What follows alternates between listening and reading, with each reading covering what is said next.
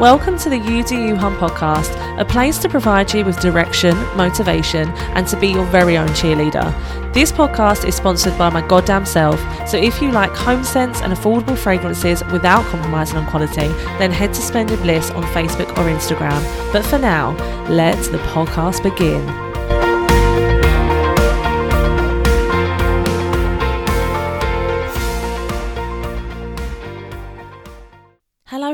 Welcome to the You Hun podcast. I am back for episode 10.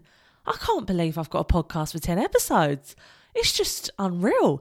Um, I'm really excited to have you here with me. And I just wanted to say, you know, special shout out to all those people who've shared it with their friends, their family, that have liked it, that reviewed it. I really, really appreciate it. As I've said to you previously, the more you review and you rate it, the more it comes up on people's podcasting platforms as a podcast they might like. And what that's doing, everyone, that is getting to people that might need it. Okay. So the more we share it, the more we like it, the more we do what we've got to do, the more it gets to people that might need some motivation and direction in their life around their mental health and well-being. So thanks for sticking with me, and as I said, thanks for sharing. So as it's episode 10, it kind of had to be a little bit special, didn't it, really? And I was pondering on what one to do and what topic and I actually felt really reflective about my own journey and, you know, how I've got to where I am today. And I actually thought a really useful topic would be what depression has taught me. Because I haven't always been like this. I haven't always been this confident. I haven't always been this um, able to articulate myself. I've not always been this positive, you know. And I think it's been a long journey in my life. You know, I'm in my 30s now, and, you know, I do feel more confident. I do feel that I want to take risks and chances um, that perhaps wouldn't have done years and years ago.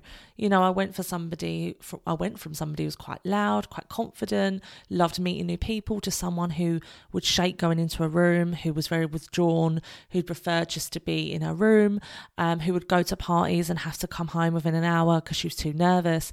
And it just kind of escalated from there, really. And the reason I want to talk about this topic is depression actually taught me a lot. And if I had spoke to someone about my depression years ago, I would never ever talk about it in a favorable light. You know, it was something that was absolutely destroying me. You know, absolutely destroying me. I called it a monster. You know, it was an absolute monster within my head that I couldn't shake. But yet, I'm really glad that I had that experience because it gave me that level of empathy for working with people in mental health. And I guess it gave me um, a better understanding about myself as well and my triggers and, you know, the good, the bad. So I wanted to share this with you as well, and I wanted to share what I've learned along the way, and I will kind of bring in my own situation. So before we get going and I kind of share what it has taught me, I'll give you a bit of an insight into where it all began. Um, so I was diagnosed with depression when I was around 16. Um, I would say that I'd actually developed it a lot younger um, but it was kind of really in the full force, like, shall we say, um, by around 16, 17. Yeah, 16 or 17. Um, I think, you know, looking back, I was a young girl who had to be perfect. You know, I didn't like myself. I had really low self esteem. I'd been bullied for years over my skin. Um, you know, didn't always have amazing relationships or friendships.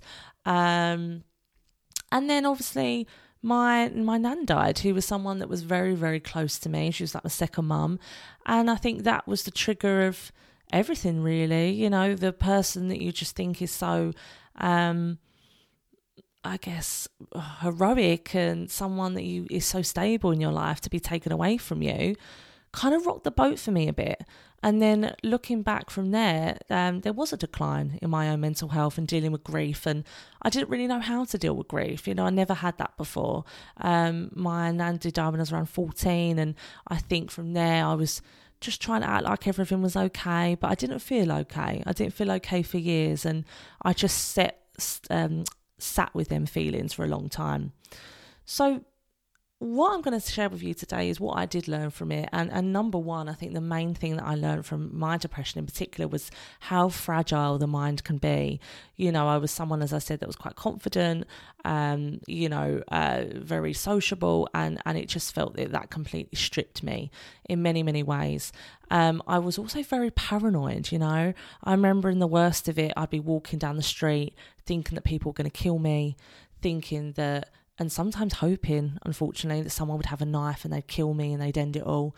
Um, I'd have suicidal thoughts constantly, um, which was a real struggle. And and for anyone that's experiencing that right now, I can understand and I can really resonate with how tough that experience is. And what you've got to remember is that these are thoughts, they're intense, but you don't need to act on them. Okay, this is the time for a distraction for you. And in the worst of it, as I said, you know, the paranoia and uh, thinking that people were trying to hurt me, or, you know, my mind was very warped, and it, it was it was it was very it's very difficult to explain, but you know, even if somebody died around me, somehow I would think that was my fault you know that i had that power. It was because i wasn't grateful for life and i wasn't um, jumping for joy that i made that happen. Someone was punishing me okay? We all know that doesn't make sense. We all know i haven't got control of the situation. But for some reason i identified that other people's pain was my fault okay? Which as you can imagine is a huge burden, burden isn't it? A huge burden to take on a young person's shoulders.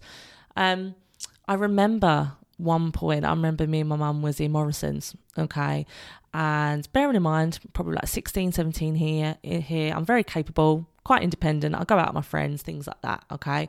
You know, I am able to get the bus on my own, stuff like that. When my mum was trying to go to a different aisle, um, I remember saying to her, Mum, where are you going? And she was like, Laura, I'm just going to, to the aisle. No, no, no, no, no, stay with me, stay with me. I didn't want my mum to leave me. Okay. And you might be thinking that right now and thinking, oh, did she think that someone was going to hurt her? Actually, the reverse. I thought I was going to hurt someone else. So it got to the point in my depression that I was so angry. I was raging constantly. I, I felt like I was going to explode. Anger is so destructive. And I felt like I needed my mum there because I needed her to ensure that I was not a risk to anyone else. Okay.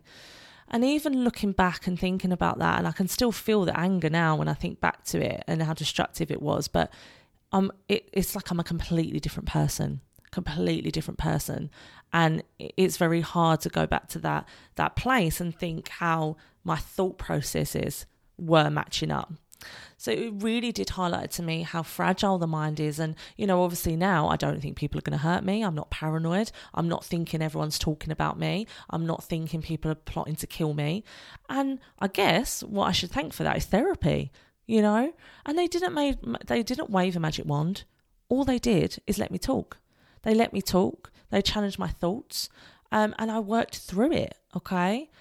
But if I didn't have therapy, I, I do wonder where it would have led to because actually I wasn't in the sane mind anymore to make decisions or to challenge my thoughts. It kind of felt beyond that for me.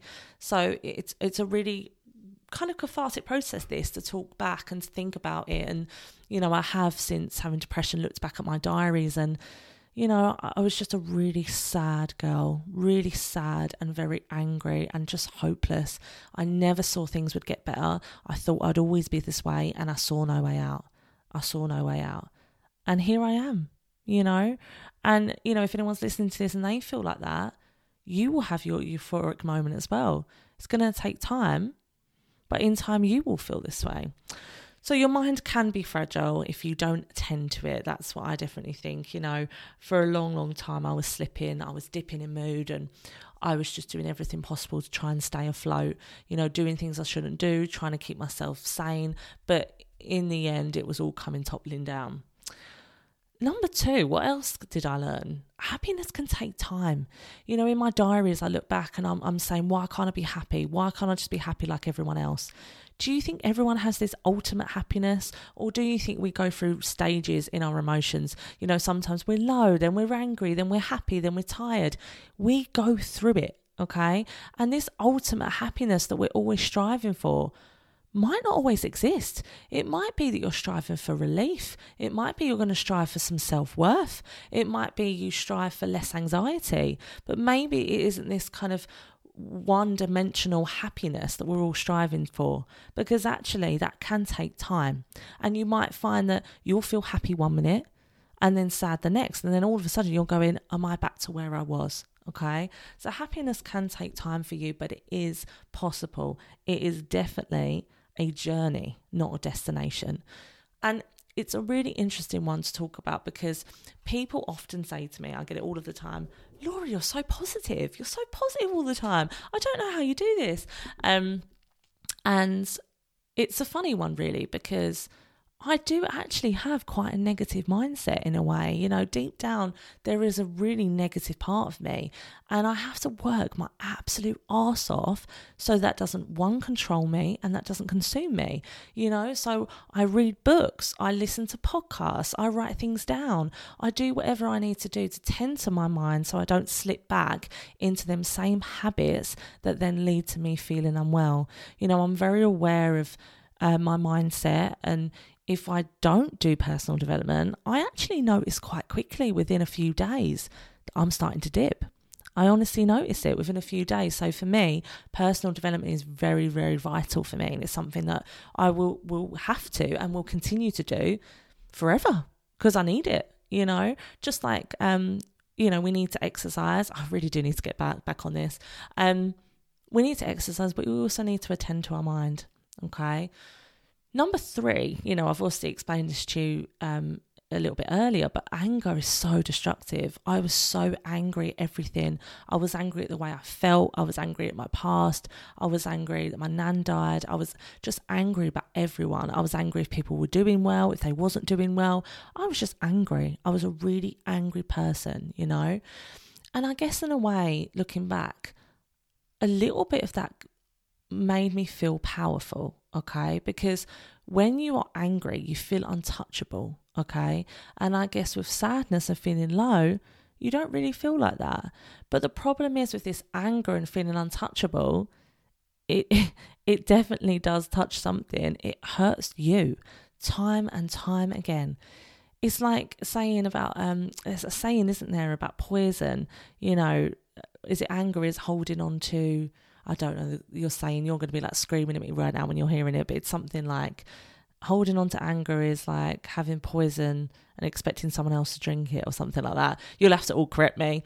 Um, but basically, holding on to anger is a tough one, and it is one that does really strip you of your I guess, sanity really and your ability to enjoy a, a, positive and healthy life. So, if you are feeling angry right now, what can you do to solve it? You know, is there like anything you can do to diminish it? Do you need to write a diary? Do you need to punch a pillow? Do you need to squeeze a stress ball?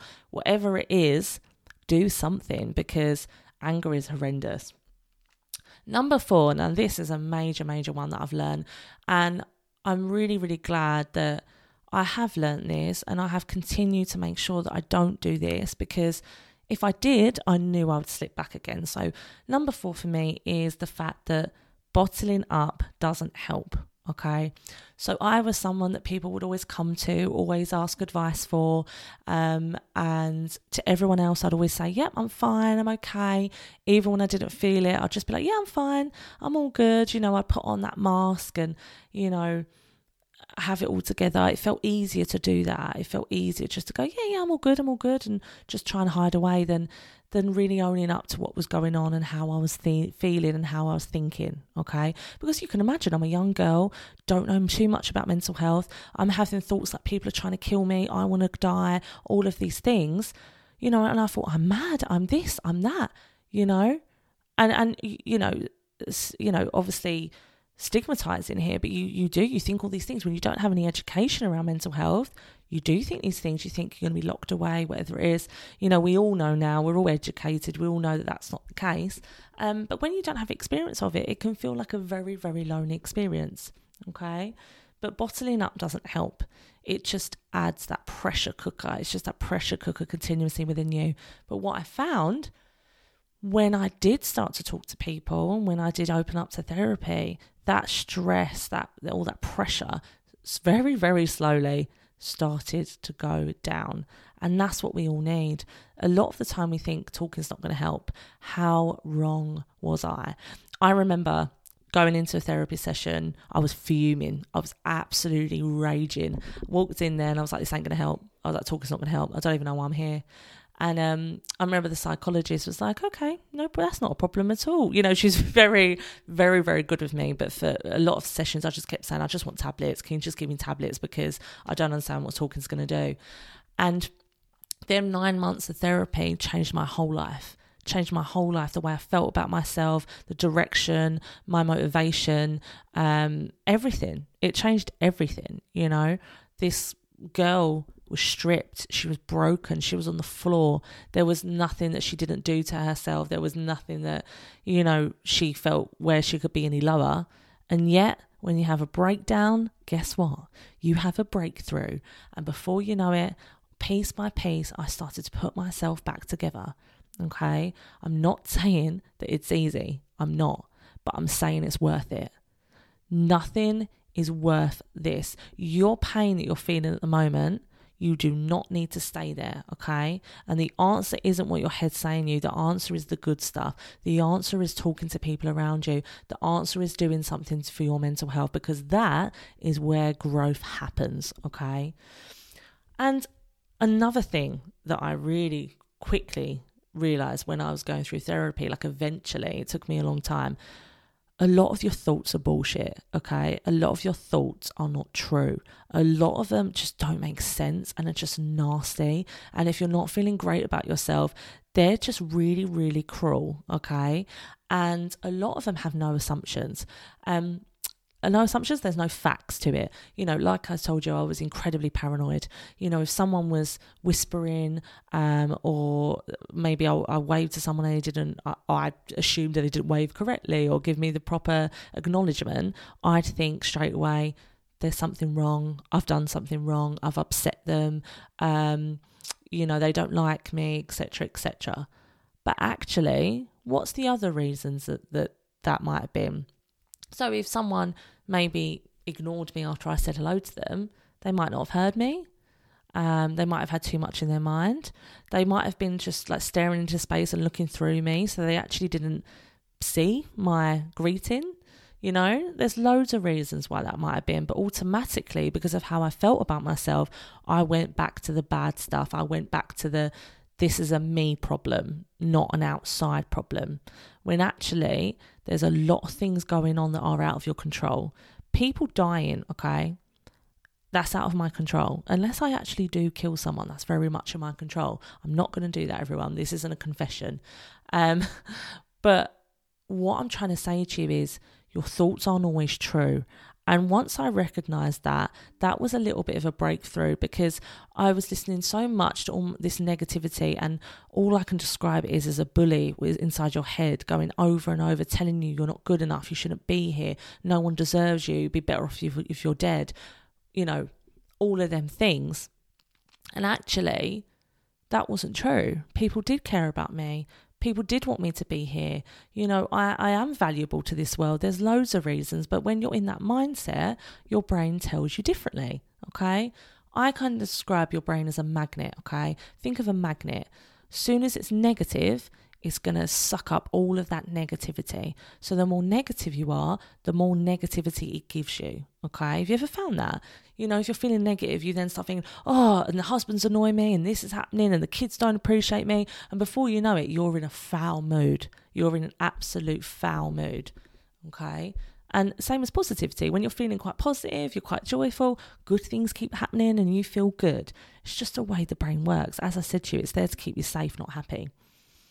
And the last thing that it taught me, you know, it's taught me quite a lot depression actually, thinking about it. Um, it's taught me to be grateful for the good times because there's been a lot of bad experiences, there's a lot of bad stories, and when I think back, a lot of hurt and destruction. But actually, having them bad times, having them breakdowns has made me realize how grateful I am to appreciate the good. You know, I'm so lucky. I've got a lovely family, I've got fantastic friends, I've got an amazing husband. You know, I've got a lot in my life, and equally, so do you so do you. It might just be hard to kind of piece that together, you know. When you are feeling depressed or when you are low in mood, your brain is very good at telling you differently and telling you otherwise, but it's not true. Okay, there is good around you. There are things you can be grateful for. You know, it might be really small things like, you know, um, you got a good sleep or you know, it can be something really simple. You had a nice breakfast, or you got your nails done, or um, I don't know, you're wearing a nice sweater you like. It could be absolutely anything, but it's picking up the small, okay? And I'll tell you a little story.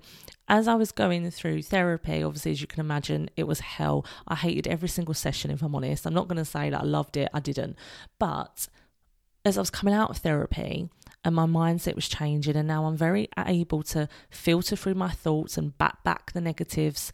Um, my brain was turning into a disney film. I remember um, so i'll give an example years ago with depression, if I dropped anything in a pub, puddle, that would have ruined my whole day, my absolute whole day. I'd be fuming, I'd be swearing, I'd be saying, fuck's sake, why can't I do anything right?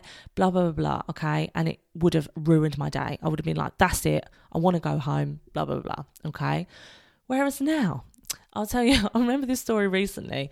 I dropped my whole bag in a puddle. This was years ago, actually. Um, I was working. Um, in a mental health team and I dropped my whole bag and I dropped my whole bag in the puddle. So like a few things got wet. It literally like turned over so I had to pick it up and then it fell out, you know, so most of the stuff got wet. But in that moment of the bag and everything was, you know, drenched and I looked at it and I was like, well look, I couldn't control that. There's no point getting upset about it. But in that moment, I saw a bird, and in the bird, because it was a quite big puddle, I was at the like edge of it there was a bird like washing itself and it was like and it just felt like a disney movie. You know when like you like you see like i don't know like animals like playing in the background and then i just felt like going ah, ah. literally i just stopped and thought wow like my life has changed. But nothing's changed. All that changed was my mindset. I chose in that moment how to react. And it's funny because years ago i went I'm not choosing anything. This is happening to me. My brain is telling me to do this. My brain can't do what I want it to do. Okay. All that your brain needs is more training. Okay. These small steps. Okay. You can, you will, and you must, you know, for you, for your sanity, for your life, you know. And I just, yeah, I just wanted to kind of share what that's taught me. And I hope that's given a bit of hope to people because, um, yeah, I mean, I would have liked to hear that when I was I had depression and I really did feel there was no way out and there was no one to talk to about it who understood it or um, you know was my similar age and had similar experiences. So you know if this can help anyone, then I guess job well done, hey. Um, so that's from me. So yeah, I just wanted to say that you know your time will come and the way you're feeling now doesn't mean you're going to feel this way forever. And no matter how intense your thoughts are at one point your your thoughts are going to diminish slightly and it's not going to feel as intense. So that's what you've got to stick with. Use distractions. Go and speak to people. Don't sit in the same place. Don't be alone if you feel you can't be alone and do whatever you need to do to fight through this because trust me you will and you are going to break through and on the other side of that, you're going to find so much more about yourself and you're going to start to enjoy different aspects. And that's what I want for you. That's what I hope for every single one of you. So, thank you for listening. Um, if this episode has sparked something within you and you do want to talk to someone, you can call Samaritans on 116123. They're a 24 hour line um, in the UK. Um, obviously, if you're not listening from the UK, because I know I've actually got some listeners from different countries, you know, please reach out to your local mental health services or a helpline closest to you and do speak to someone. You know, we all deserve that at some point. You know, I, I remember thinking talk is not going to help me. It helps massively. You will never realize until you're doing it. And I, when I talk to people now and I see their faces and their faces change, their body language change changes because they're starting to release stress and they're starting to feel relieved. So you've got this, guys. You've absolutely got this. Go out there, do you, look after you, and just know that you're fucking amazing and you can get through anything and you'll get there. And no matter how life is, it's a hurdle in your life. You know, we're going to go up, we're going to go down. This is going to be a chapter. This isn't your whole story. Okay. Um, so thank you very much for listening. And I will be back next week. Bye.